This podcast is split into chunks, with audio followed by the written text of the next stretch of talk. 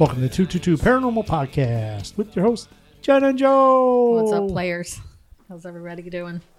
It is a special time here in the studio It today. is. Super excited for our extra special guest star, celebrity, Celebrity legend in Toledo, we the have legend.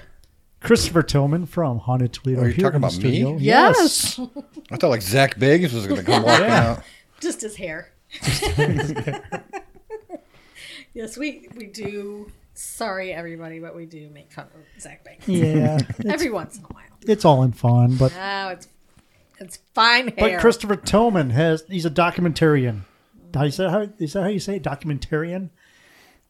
Got a documentary that is on um, Amazon Prime. It's been on YouTube. It's been on PBS. It's available on DVD. Um, tons of articles on haunted locations, haunted stuff, all over the web. Newspapers, magazines, all that jazz. And now in our studio with us. Yes. the legend For like what the third time? Yeah, I time? think so. Probably. Yeah. it's awesome. I think the first time we met you was at the Collingwood Arts Center. We did a convention there, Mm-hmm. Yep. and um, we were just talking about many Sarah. Our, moons ago. we met you, and the second convention, which I mentioned on a video a couple nights ago, you couldn't make it, so Sarah had to talk for you. Yep. And she came on right after me and Jen did our speech. Yep. So, when's the last Those- time you were at the Collingwood? Uh, uh, end of July, August last Okay. year. Anything going on? Oh man, that was uh, that was a yeah, that was a Yeah. great night. That was cool. Um, how much of the details you want? Uh, Go for it. Go for it, you Right. know. I Well, you know about the mean, love Collingwood. you know about the fourth floor and the cells. We're up there. This is the, the first stop of our night. We were up there and we, we pulled chairs out of the rooms and we're sitting in the hallway and we just sat down to start EVP work and everything. And, um, you know, the whole litany of if there's anybody here, you know, we're, this is who we are, this is what we're looking for. And right behind me, we heard the loudest creaking of the floor coming directly behind me from inside the hallway and it's coming from like the fir- when you walk in there, the first door on the right. And so we're checking it out, and there's no way to open this door. Yeah. There's no doorknob, and it's just when you peek through the little hole where the doorknob should be, it's just a storage room. There's nobody in there. It's locked. You can't get in. So that was like the perfect way to start the night mm-hmm. Because it sounded just like you know you know those floors. Oh, yeah. They're Yeah. if you're if, on, when you're playing back your audio, every footstep you take sounds like fireworks going off, mm-hmm. and that's that's how loud this was. It's like there was there had to be somebody standing back there because of the the, the amount of sound it made. And, and we were there with another guy. He was in the another part of the building with his team. I'm like, Daryl, is that you? There was no answer. Nobody opened the door, and right beyond that door, it's like concrete stairs. Mm-hmm. So if somebody was on the stairs, it wouldn't It wouldn't creak like that. Right. Just an amazing. I saw a dark shadow figure come out of that second room. Okay, you come up the stairs. There's one room, two room, and two ladies were in there and they were talking. They were trying to communicate with one of the nuns, and they said, "Ooh, feels weird." And, and I'm not kidding. you, Something like long and slinky came out at, by the base of that door and went down the hallway where we were. And then the lady's like, "Did you guys see something come out of the?" We're like, "Yes."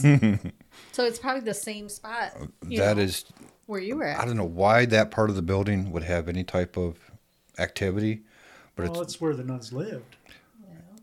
yeah. But you figure, I mean, the size of those rooms, they they couldn't have been in there for anything other than just sleeping. You know, they're just it's like a know. closet. Yeah. Yeah. we were the same night that Jen saw that. We I was sitting in the hallway looking down at the door, um, not towards the cement stairs, but the other end. You know where the little three foot door is? Right? Yeah. To the attic. The other end, it's got like a frosted glass window, yeah. and I could see a shadow figure going back and forth, back and forth. And I thought, well, wait a minute, is that where that guy lives? Because there is still one person that lives in that building. Across the hall, I believe. Yeah. Yeah. And I went down to the end there, and his door didn't have the frosted window. The frosted window was the door into there. His door was a solid door. Hmm. That, that is like my favorite part of the building. Yeah. absolute favorite. And so many experiences up there. Just, I mean, a lot of people say the basement because of the the demon robe guy or whatever. Yeah. But no, that, that fourth floor is amazing. And then, and you know how I I'm not a big fan of phone apps. Yeah. Yeah. No. Ryan was there with me, mm-hmm. and Ryan will pull out the phone app just when things get boring. He'll just see what it says, and we're sitting in the parlor in the Gerber house, mm-hmm. and it was the end of the night, and we were just we were getting ready to go, but I still had cameras going, and he's standing. His, his girlfriend took the phone from him, and she's just letting it play, and me and Ryan are just talking about the phone apps, like I'm basically saying I think we're done using them, we're done experimenting with them mm-hmm. um, they're interesting, but you'd never really get anything conclusive, and you're always trying to bridge that gap in your head. So it's just we're gonna we're gonna be done with them. And the as we're talking, the phone is talking, and I'm not paying attention to it. And later on, when I went back to watch the video, the while we're talking, the phone app says George, and then says Anne, and it was like a holy crap moment mm-hmm.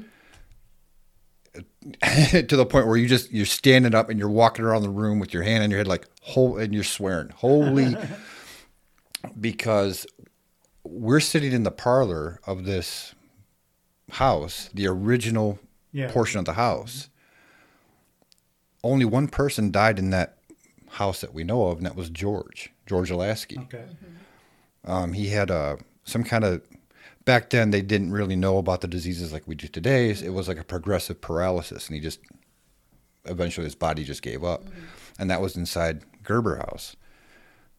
George was married to Anne, and we're sitting in this parlor of a haunted house owned by George and Ann Lasky. Mm-hmm. And this stupid phone app is saying these names. If I would have been paying attention, we would have continued the investigation. Yeah. Yeah, sure. But did you mention their names at all? No, Okay. no. Because you wonder if those apps pick up, if it listens to you and then goes in I its think they database and Yeah. spits stuff out. I used to experiment with the Necrophonic app, Okay. and supposedly this app works off of. Um, it's not a word bank, and it's not a. It doesn't scan the internet radio. It's basically phonetic. Okay. So whatever it spits out is going to be mainly gibberish until a spirit talks, and it's going to put the syllables together. Okay. But I, I swear I've heard my own voice come through that app saying my name. Wow. Because I'd be like, hey, my name's Chris. Is there anybody here with me? And I'll hear Chris. And it sounds just like me. So I'm like, this thing's listening to me. It's got to be. But when you look at the permissions, there's nothing listed about the microphone or anything. Okay. But it's just it's just weird. It just I don't know. It's interesting because I, I was watching a video with uh, Elon Musk talking today, and the interviewer was asking about his cell phone. He's like, "Oh, I got this new cell phone," and he's like, they got to talking about um, phones listening to me. He goes, "Oh yeah," he's like. Apple and whatever the other one, they can turn it on any time and listen They to do. anybody that they want to. Yep. Yeah. It's like, oh, I know scary. that I was listening to a, a talk show one time and they were talking about I think the Japanese government or something.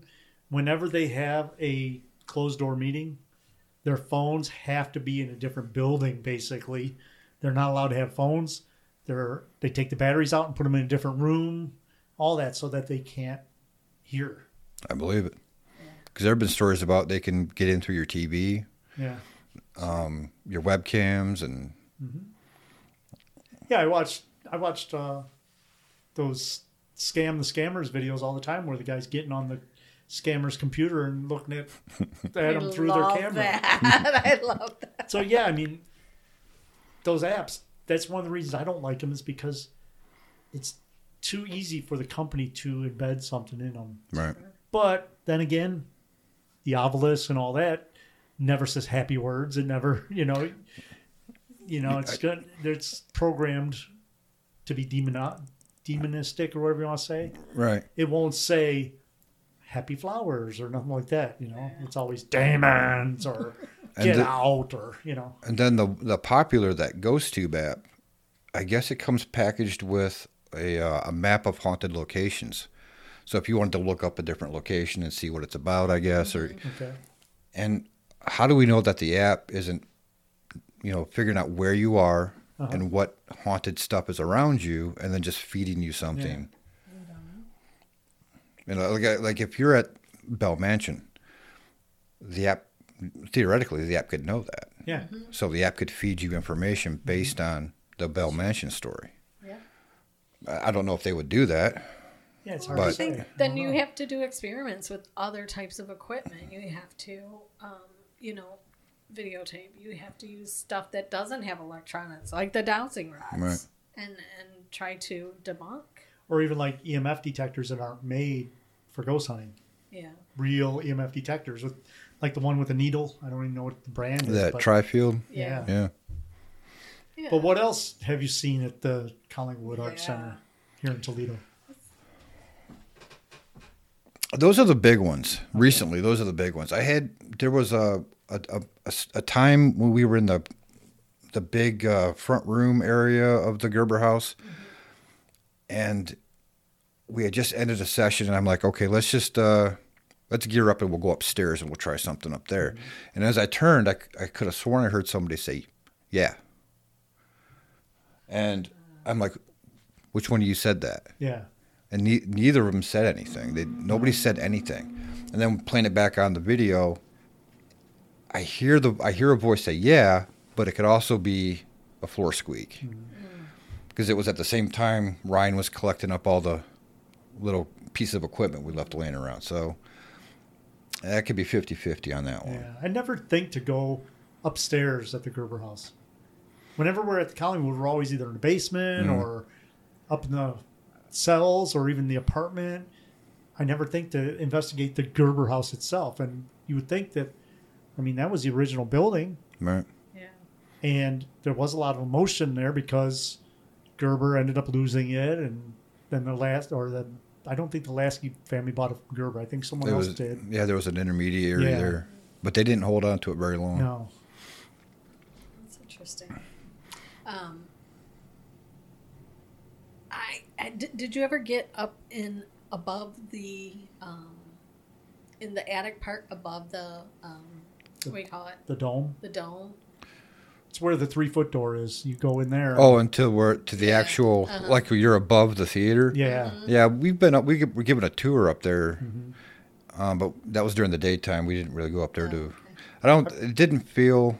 Yeah, I didn't feel Yeah, anything that's in was there gonna other say. than we saw bats. Yeah, and it's just. I figured at night that would probably be a dangerous place to be. it is. so. The floor's falling apart too, Yeah. and um, they used to go in there and then go over to the apartment. Yeah. and I did a video for our Patreon, and I was talking about that apartment when that day that we met Sarah. I asked him, "You want to go up to the apartment?" And we went up there, and we mingled around the apartment for a little bit, which is awesome place if you get a chance to go in there. And when we came out, I went up to Sarah. And I'm like, "So, did you feel anything?" I felt something. I don't want to say anything. I want you to tell me if you felt anything. She said it felt like the floor moves. and I'm like, exactly the same thing I feel. When you're in that apartment, it feels like the floor is moving. Hmm. That's Like one. That's funhouse effect. yeah, Yeah, for sure. and you don't get that feeling anywhere else in that building, but in that apartment. And apparently, I don't know if it's true or not, but they say that the caretaker died in that apartment. Hmm. Suicide, possibly. I think I might have heard that story before. Yeah. But you know, you've been doing this for a long, time. Like before any, I think anybody really in Toledo was researching haunted locations or you know sightings or some of these mysterious stories. What was the um, first place that you ever did an investigation in, or were you know had inkling to go and check out here in Toledo? Apart from like the normal cemetery route that beginners take, Yeah. the first the first big one would have been um, Club Bijou Okay. downtown. Yeah. Um, Tell our listeners what it was, like just the background of That was a it was a former it was the former Esquire Theater. Um, there were some rumors of mob ties that the you know mob either owned sure it or they would meet there for their little meetings and stuff. But it was owned by uh, Rose LaRose, who was a very famous, um, what do you call it? Uh, Burlesque. burlesque dancer. vaudeville, Yeah, okay. She, she, I think she did a few movies too, and she had a pretty big following, Mm-hmm. and uh, it just got to the point where she just couldn't afford to keep the theater going anymore, and it kind of changed hands after she got out of it, and then it became just it sat empty for a while, and then became Club Bijou Underground. Uh, what's the other City Theater? It was like in the 80s, that was like the club to go to in Yeah. Toledo. It was like And every one of the first, like, kind of like, oh, it was it was amazing. yeah, it was. It was fine. I've been So you've got a- there. you've I'm got a dating myself, theater. but I went, went there. You've got this huge theater with a with an underground complex. Yeah. So you've got like a different. You can have a different band in one theater, a different one in, in the in the one in the basement. Reminded me a lot of Excalibur in Chicago. Yeah. If anybody's of my age, you remember that was the place to go, like the nightclub. It was several levels and you know different music and different. And the owner, he like the the owner is Kip? is yeah Kip. He he owns a lot of clubs in town, and his little thing is. For a couple years, it'll be this, and then he'll rename it, and it's got a different style of music, and then like another couple of years he'll change it again. and- So it, it's a club that went by a few different names, but each each time there was just all kinds of stories of weirdness going on, and I've never been able to figure out if if they're all based on any type of fact. Like you've got a little boy that haunt, haunts the lobby. N- never knew for sure if there was actually any type of fatality in that regard. Um, the only thing I can kind of tie to history is every now and then a waitress would say that she sees like showgirls on the stage or they're up in the the projector room. They would sometimes ex- what they called the the matron. They'd see her up there Okay. or in the bar area directly beneath mm-hmm. the projector room. And so i'm thinking well that might be rose. Yeah. Um, because and- and Rose she had- would be up in that room because it's the room that she could, would control. Right, like her offices and Yeah. stuff. And she just she loved the theater. She loved this building, loved her work, loved the customers. Everybody loved her. Mm-hmm. Um, and for I mean, it's Toledo. If people don't know, Toledo has a huge history of corruption and mob involvement, and mm-hmm. so a burlesque theater that's prop- popular mm-hmm. like that would be Yeah. that's right up the city's alley. Sure. You know Yeah, for and sure. it's just a it was a hell of a place to be in and you go in there when it's a club and it's open and it's just packed wall to wall with people you, you got to struggle to get through the crowd all the time and then to go in there on like a sunday and it's completely empty it was just amazing the And- building seems so much bigger See, I can't remember it at all. don't I know if do. I've I ever been remember to like it. dancing, being up in the like the balcony part. And Mm. There was a bar up there, and then there was a basement. I think a club in the basement. yeah there was i think there was two different clubs in the yeah. basement Yeah, the underground or something like that. Is it? Was the underground the one that? It was so foggy all the time you couldn't see halfway through. The, 'cause I That think was I every remember- club in Toledo Well, in the I- I think I remember that. Yeah, but maybe that was no. I think that was Frankie's that I went to, and yeah, it it was, was like probably that. Frankie's. it was a little quieter in the basement yeah. even with the music going, and mm-hmm. people would go down there for to talk or drink or smoke or whatever. But the the main theater area, I remember that is they would have stuff on the screen, Yeah. and they would have all kinds of lights and things going and everything. It was, just a amazing place. Theaters historically have always had some type of haunting because there's always somebody tied to, you know, the theater. There's like, you know, the old caretaker shows Mm-hmm. up or the usher shows up in his uniform or, you know, so then having prohibition or mob ties, sure there was things that went down there, Oh yeah, you know, and then you get into the 80s where it's, you know, a lot going on in Toledo at that time. and places like that are really cool because people just line up to tell you a story. Mm-hmm. And that's the fun part about it. That's it's not just the history and and being able to be in these places. It's like everybody's just got a story to tell, and they all sound very rational and incredible. And, and, I mean, But you were videotaping in that place long before people were even videotaping any type of investigations. Like, I can't think of anybody in in that time that I remember seeing any type of video, other than maybe the Warrens did a little bit. But, um, you know, what did you capture, or what did you? Not much really, because I mean that was uh, late '90s, so there really wasn't much in terms of um, equipment that you could use. Uh, the tri-field meters were big back then, but you you were considered a professional if you had one of those. You know Yeah, I mean for sure. those were they were expensive. yeah they well, were they're still expensive. Yeah.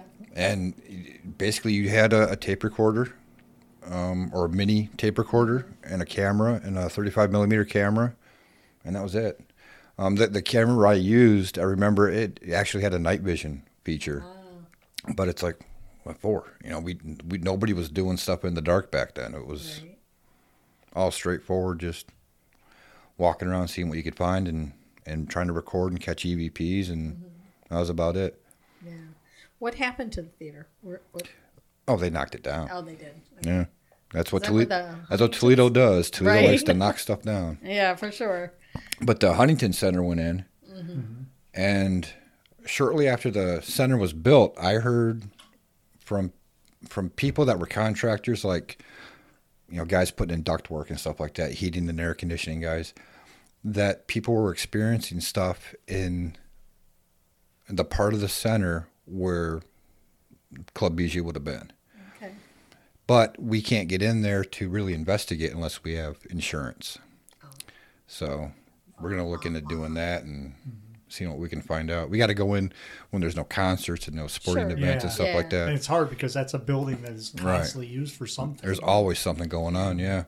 But that part of the building, maybe there could be a few nights where there isn't. It's just that's one. That's like the only place I've ever encountered that you have to be insured to be in there. Mm. So, and that probably has a lot to do with just what the way the venue is with yeah. shows coming in and stuff. Yeah. Now is that city owned?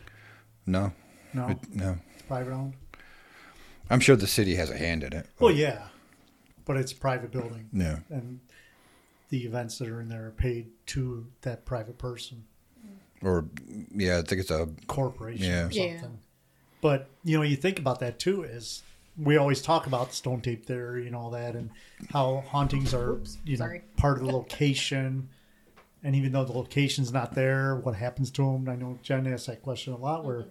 You know, what happens to the ghosts? But in that case, they tore the building down, build a new building that's has so much energy in it all the time. Mm-hmm. Not only do you have physical energy, like all the, I mean, a lot of lighting, a lot of sound equipment, all that. You have your other environmental stuff like water. You have all that plus the emotion of people that are in there for the sporting events and everything. Right. And I even looked. There's a, a YouTube video where they show um, a, s- a time lapse of building the center Okay. from like flat ground on up.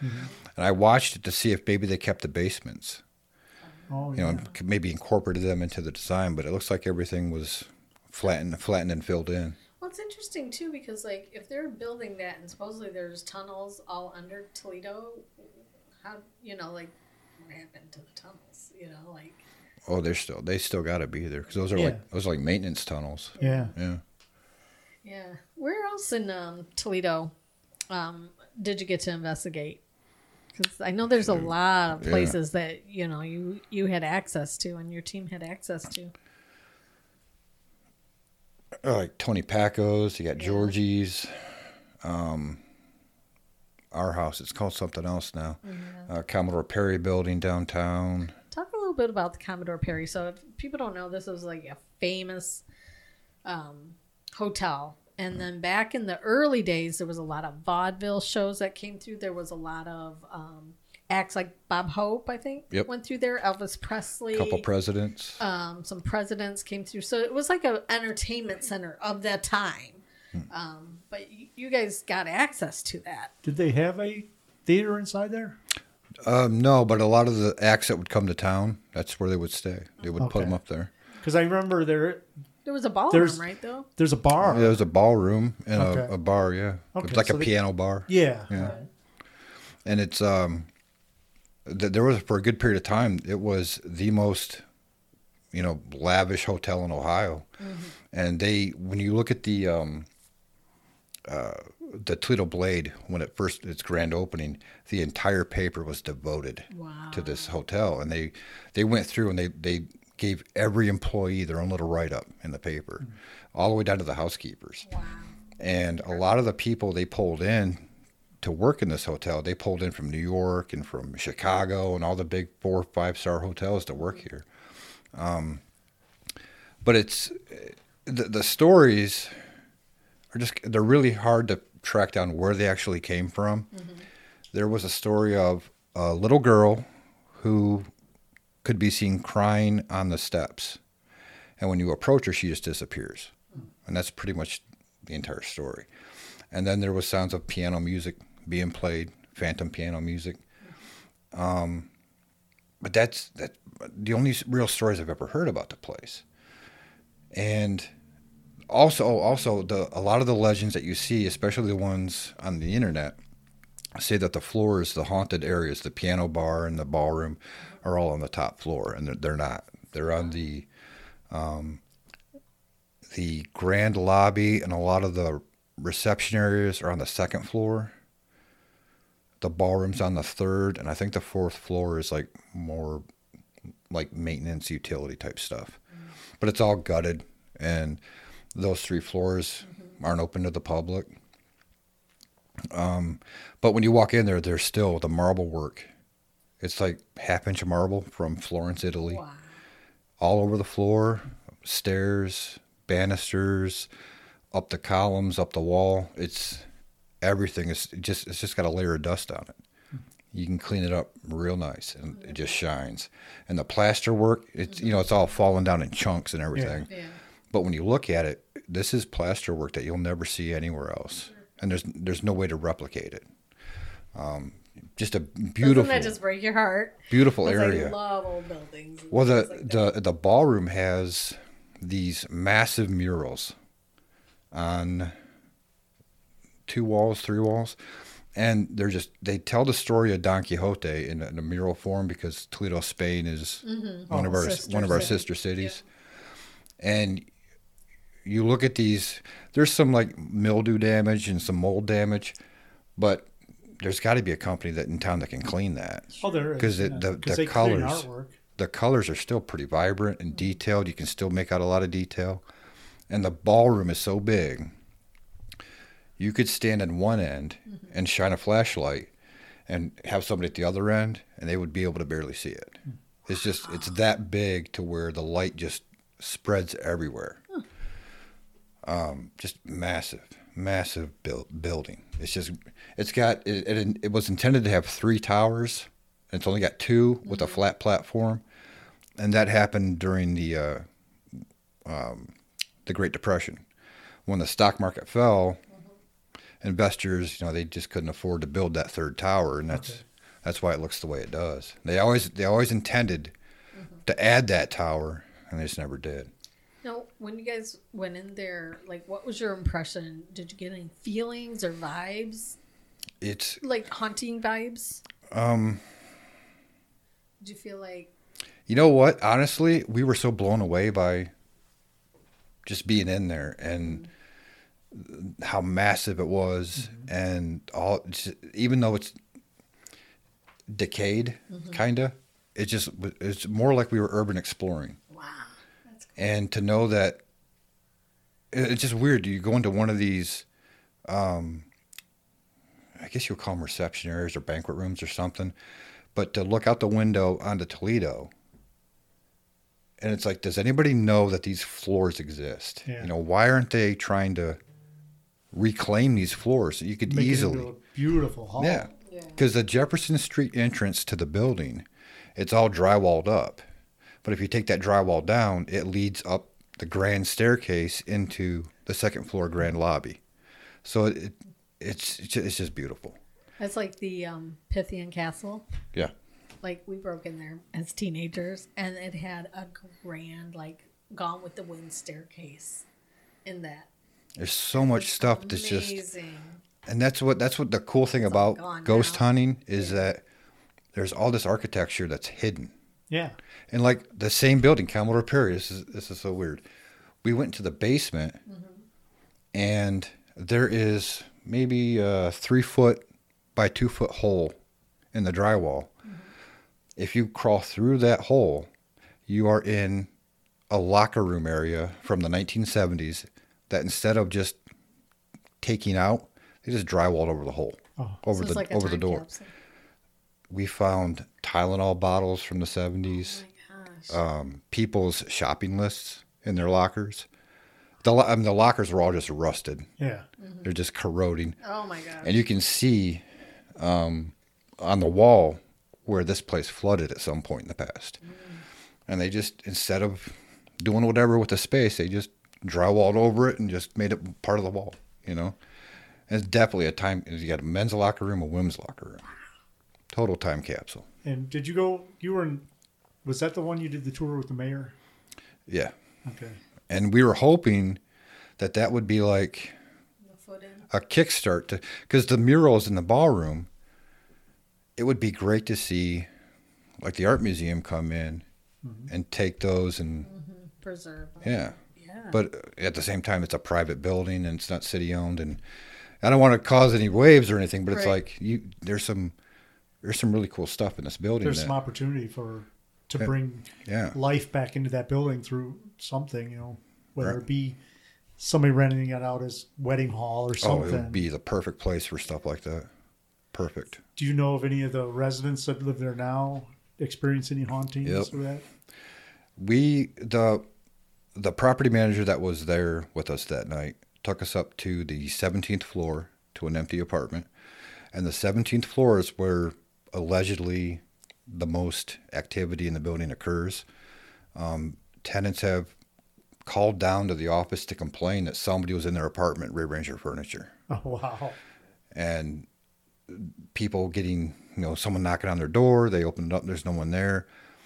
Um, someone emailed the page haunted toledo page saying that when they lived there they're they would be woken up seeing somebody standing at the foot of their bed and they lived on the i think it was the 13th or I don't 14th if you guys floor can feel it, but there's a really cold spot right here, and I've got goosebumps on this. It's probably just the window. I know, but I was like, we're telling this story, and I'm like, all of a sudden I got this cold spot, and I got goosebumps. I don't know what's going on.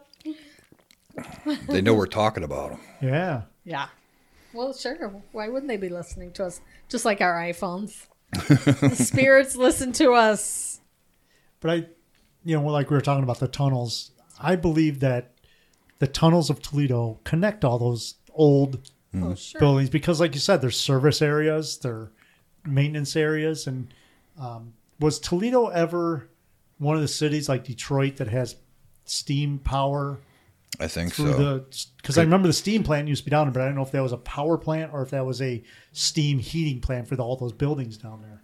I, I think it had something to do with being tied into the tunnels Okay. i think so Because because that we because that that when it was a steam plant, it wasn't even in operation when I was born. I don't think yeah, I don't ever remember it being in operation, but you know, Toledo has such a rich history of, you know, like down by the river, Mm-hmm. you know, the cattle, cattle um, collection, whatever you call it, where they ship them out and all that, and but a lot of prohibition stuff, and you know, but being that you got a chance to go in a lot of those haunted locations, and like you said, being ghost hunting allows you to get into those places where other people can't go. Right. That's one thing we love about it, and it's saving history. And just and the history part of it alone is what Mm-hmm. that's the great part of it. Yeah, That's it's just like we climbed the tower in St. Patrick's Church. Right. yep, I've done I that mean- several times. Oh my God. That's I still that's can't just believe the night that we did the paranormal investigation there.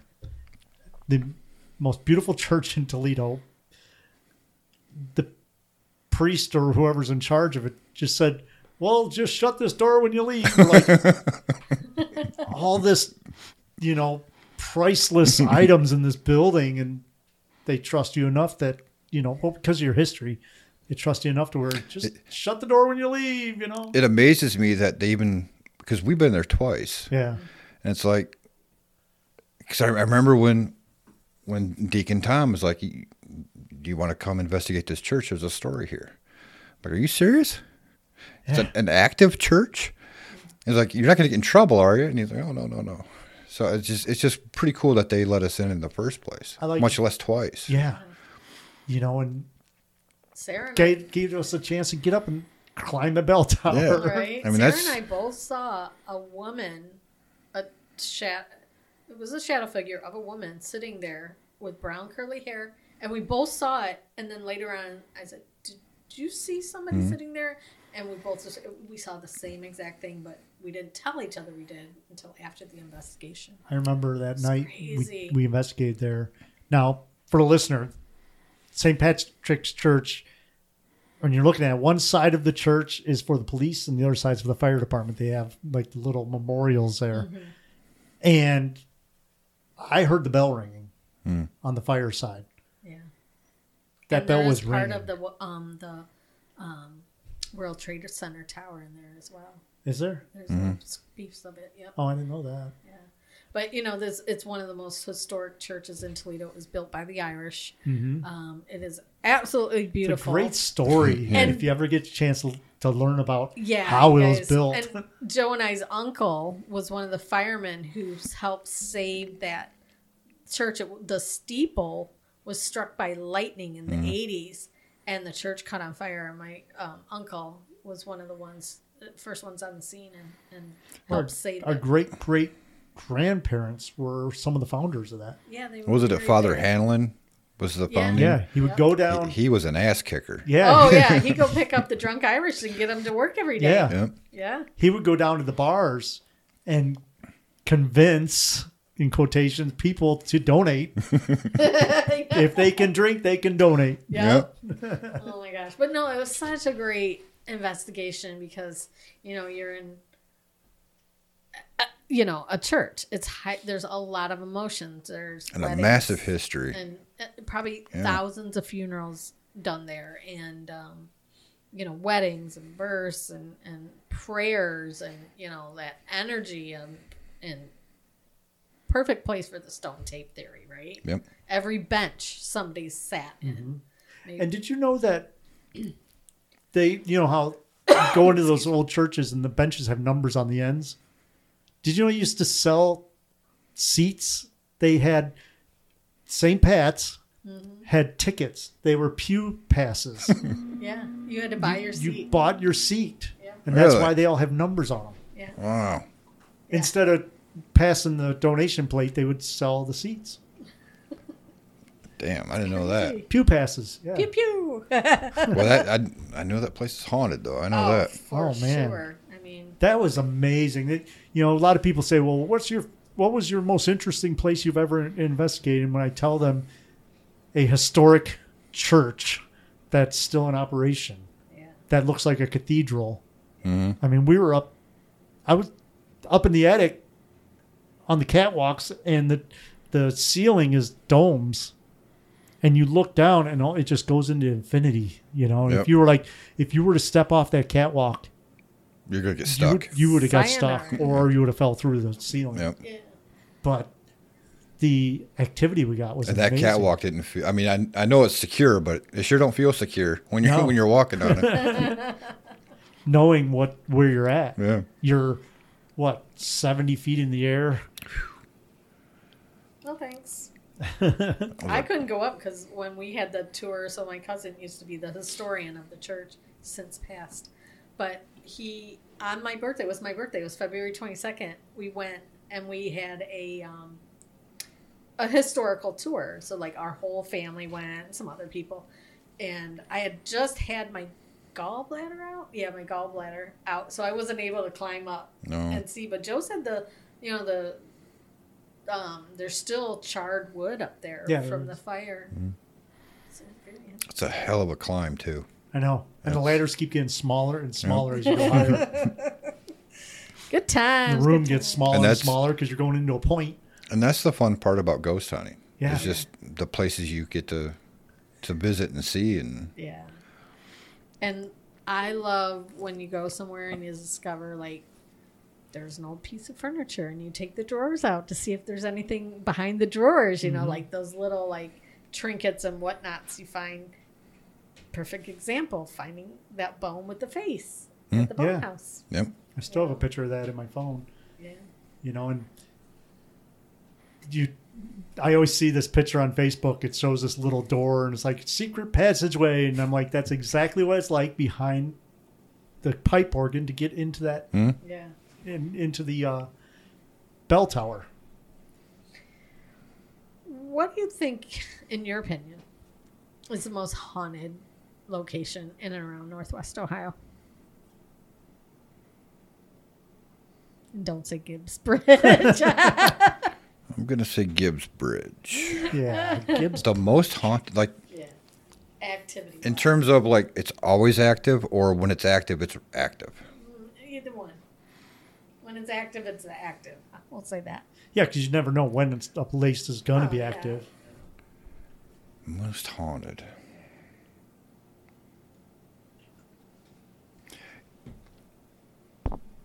I mean, you've been everywhere in Toledo.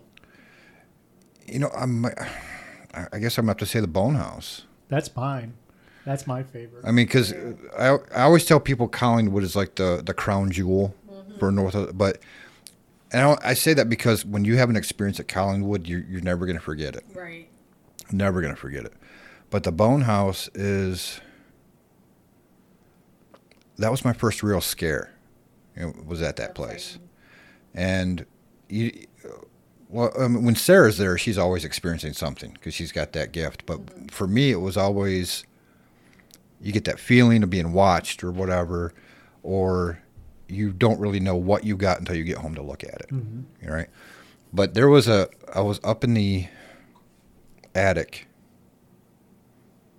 by myself. And if the listener doesn't know, it's a two-story building. Right. The, there's a main floor, and then the attic is basically the second floor, but it is an open attic. and it, it runs a length of the house. And you know, we think that we have no proof of this, but Yeah. we think that Santeria was performed in the attic. Um, there's like a there was a series of uh, pulleys and and winches and stuff that you could run a cable through to lift a heavy object up those stairs, and there was like a Ritual a, table. a butcher table Yeah. Yeah. right next with to it marks in it. and there was some there was a, a, a drawing of a a young girl on the wall like not not like a more like a cartoonish type mm-hmm. drawing but it seemed to have some sort of significance for the artist mm-hmm. and then on the wood of the one wall when you come up the stairs that wall right there mm-hmm. it's it's the, the wall you would be facing if you look at the stairs there was hundreds of names written on the wood. See, I never saw that. We didn't see it until I think the second or third time we went. And it was just like because the sun was hitting just right oh. for us to see it. All these names up there. There was some Plus, we were in the dark most of the time when we were in there. Right. there was something going on in this in this attic. And I was up in I was up there by myself and there was one little alcove room up there that you couldn't walk on the floor because Yeah. if there was a, already a hole in it and you could see right down to the to the living room.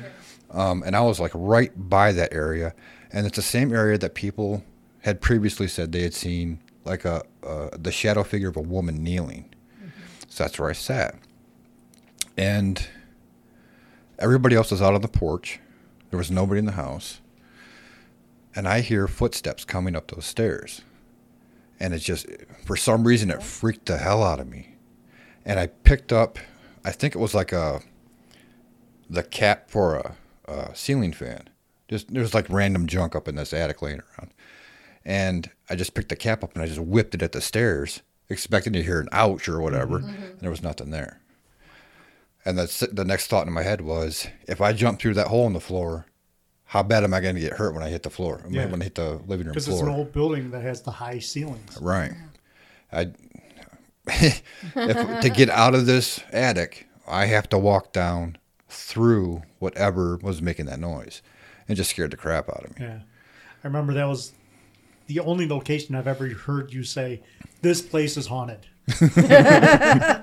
And the first night we were there, when when this first came out, it was the it was on the news. Yeah. And the owner and his workers were remodeling this house. They were going to flip it, and they're having weird things happen to them in the house. They're getting weird things on their phone because of the house, and the owner legitimately thought it was like the devil or the demons or whatever, and it had the news out there, and then somehow it got we got a message to come take a look at it. I, I think it was the owner's wife contacted Sarah or something. Yeah. The owner, um, Scott, he didn't really want nothing to do with the house. He just he didn't know if he was going to keep it and finish. You know, he just didn't know what he was what he wanted to do.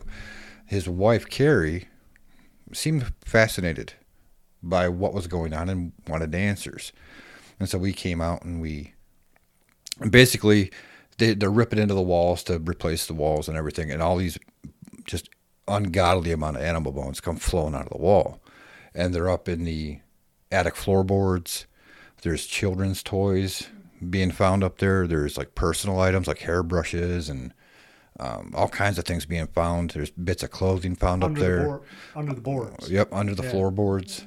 And eh, when we went there, it was an interesting story, but that's like I wasn't really expecting much. And it, I, th- I think it was about one o'clock in the morning. I wasn't convinced of anything, and I was just getting, I was getting cranky. I was mm-hmm. getting tired. I was hungry. Right. And I'm like, you know what? If if something doesn't happen soon, we're just gonna pack up and go because it doesn't seem like there's anything going on. Yeah. And then we had the DVR cam set up and we had boom mic set up so that you could sit outside and be able to hear what was going on inside. Mm-hmm.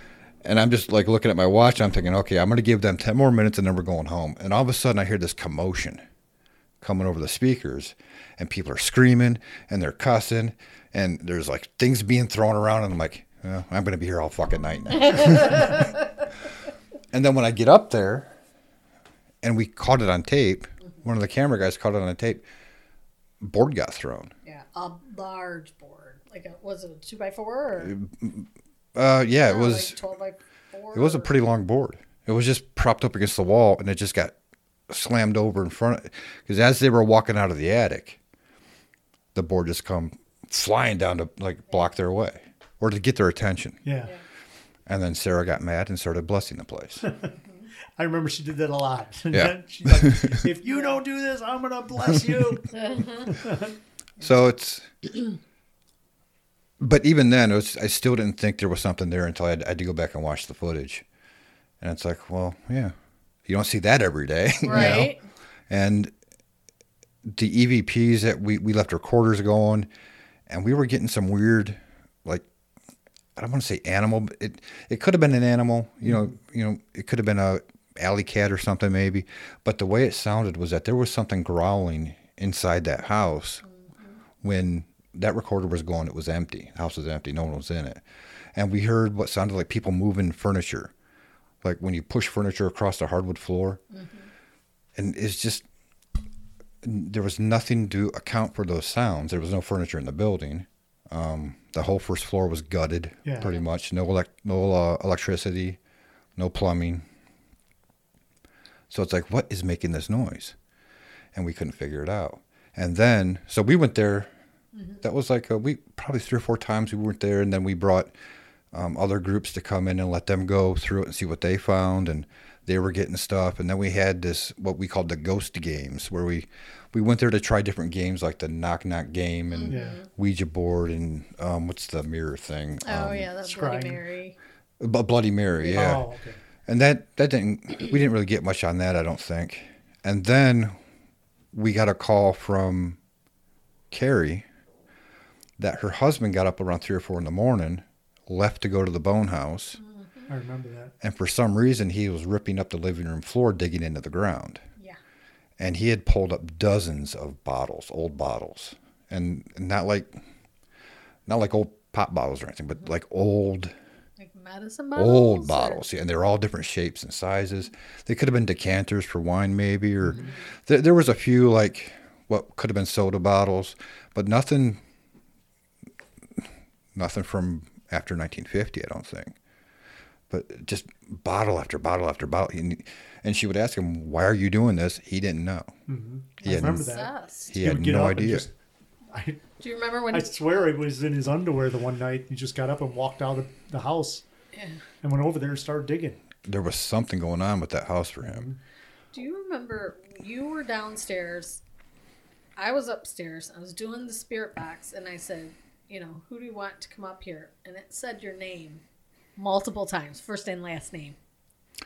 Yeah. Many times. And you can thank Sarah for that because she would go on there and stir it up Yeah. before every Yeah. investigation. But we, you know, we were all in there one night.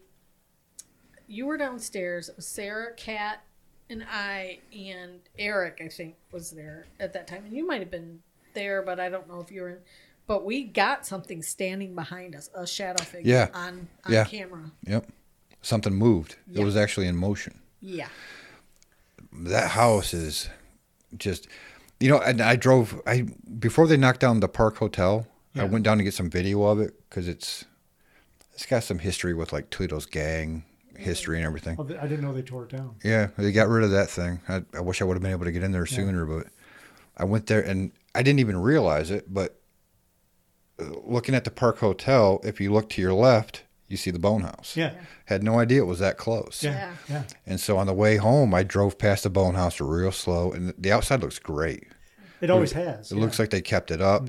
And then I noticed there's no electrical meter on the box. Yeah. Still empty. So nobody's living there. And it reminded me of an email I got. Uh, Carrie and Scott got rid of the Bone House, and they moved out of out of out of town. Um, I got an email from the daughter of the new owner, asking me if I could send someone out to bless the house again. And just to be safe or whatever, she was just she had seen all the reports on the on the internet about it and all the videos and everything. And I'm like, well, I don't have nobody, you know, Deacon Tom, he can't really do it no more. And uh, there's nobody I can send. But if they're having problems, we'll come out and take a look. And she's like, no, they don't want to stir anything up. But since there's nobody living there, I'm kind of wondering if maybe, Yeah.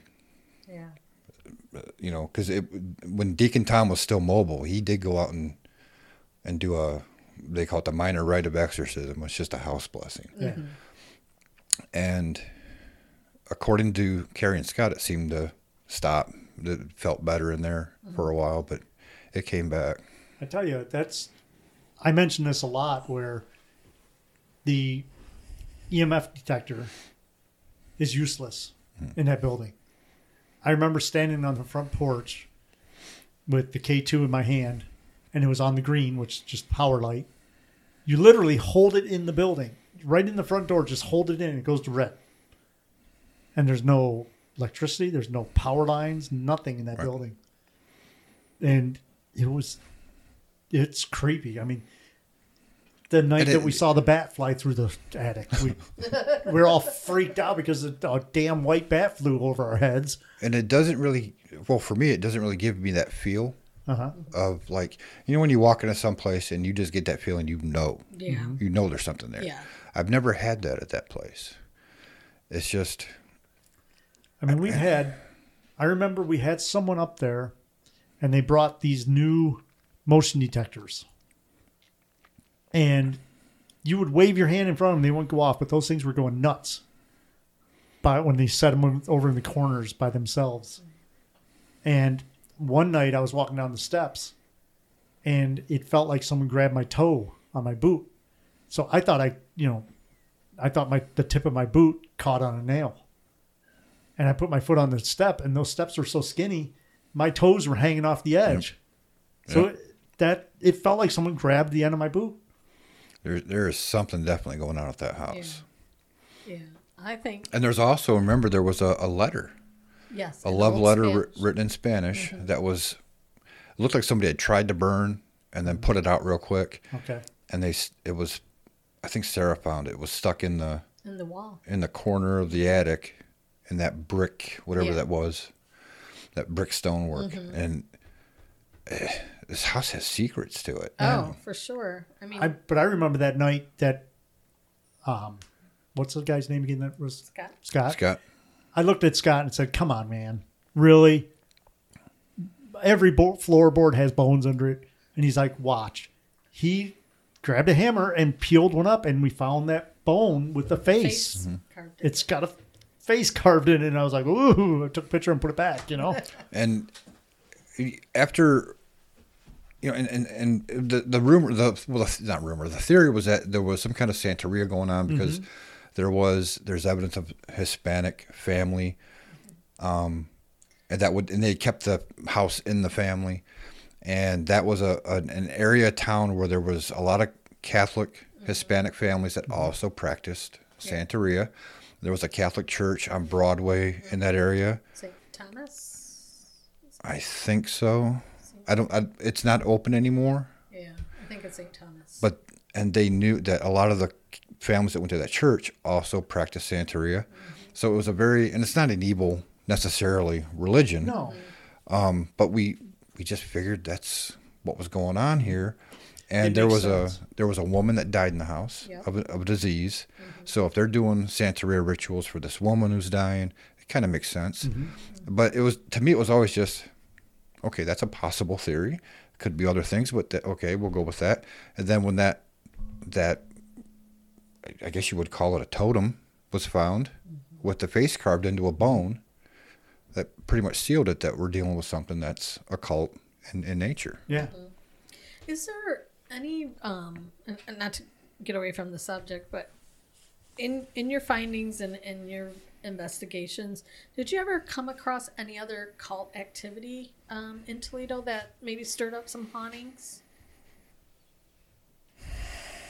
Like, Like definite. eh, I mean, because you, you'll walk into just about any abandoned building and see like you know Satan lives or Yeah. whatever, Oh, yeah. six six six or whatever. but that could just be kids spray right. painting and stuff. Because I think if you were truly in that, you're not spray painting. you know, Right. you're having your rituals and you're going on about your business. I think that's the only the Bone House would be the only one for occult activity. Um, but Northwest Ohio definitely has a, a big. It's bigger than what people think. That there Yeah. is a satanic presence in this community, a lot of cult type behaviors in this community, um, and that's going back to the '60s Sure. that this stuff has been going on, and even to the '40s with uh, that Church of Endor Yeah. Over there that used Is to that be on. something with Anton LaVey? He tried. stu- studied with Anton or something. No, he tried. He tried to. He wa- he became a, Was it Lovecraft? No. a Satanist. I can't remember his name. H. Lovecraft. No. No. Ah, was I know. We wrote an article But I know- about Yeah, it together, and we can't I know remember. that my first car I ever bought was bought at that Really? that building. It's on Detroit Avenue, right? this was on Central Okay. because I think he ran it out of his home. Okay, because I know that my first car I ever bought, after us doing the shows about like the Satanic Panic and all that, come to find out, I probably bought my first car from one of them guys. Probably, yeah. A Lady of Endor Coven is what it was called. And then he tried to make. He tried to form an an, uh, an affiliation, I guess, with LaVey, and LaVey said no. And so he, the guy just went on and just continued to do his own thing for however long. He it died with him, obviously, but but yeah, this this town has all kinds of. It just it just seems to be at the crossroads of all these satanic stories. I think that that area down there, downtown area, um, you got the Oliver House, you got the Bone House, you've got the um, High Level Bridge, all that. Mm-hmm. Um, a lot of that area has, you know, a lot of buildings down there that are haunted. I think it's because the Indian Mound that they bulldozed over to make the the bridge That could be it. because there was a where if if the listener looks at a map of Toledo and sees what we call the high level bridge, at the end of it there's what is used to be a restaurant called Frisch's. That's where the mound used to be, and they bulldozed that over. And And I think that a lot of the hauntings are caused by where Indian mounds were. And didn't Oliver House find a skeleton? Yeah, and um, when they redid the parking lot, supposedly, I you know this is rumors, but supposedly they found bones, and And they- it would make sense because when they bulldozed that mound over, they would have pushed all the dirt that way. Right. And then wasn't there stories of like giant skeletons found? yeah, there was down, down by the um, Toledo Yacht Club. Well, everybody, we do have to cut this fantastic interview into two parts. So please um, stay tuned for next week so we can uh, follow up with our amazing conversation with Chris from Haunted Toledo. And if you think the stuff that you heard this week is going to blow your mind, Wait till next week. Wait till next week. So stay tuned for next week. Thank you for listening, and we will talk to you Take care, everybody. later.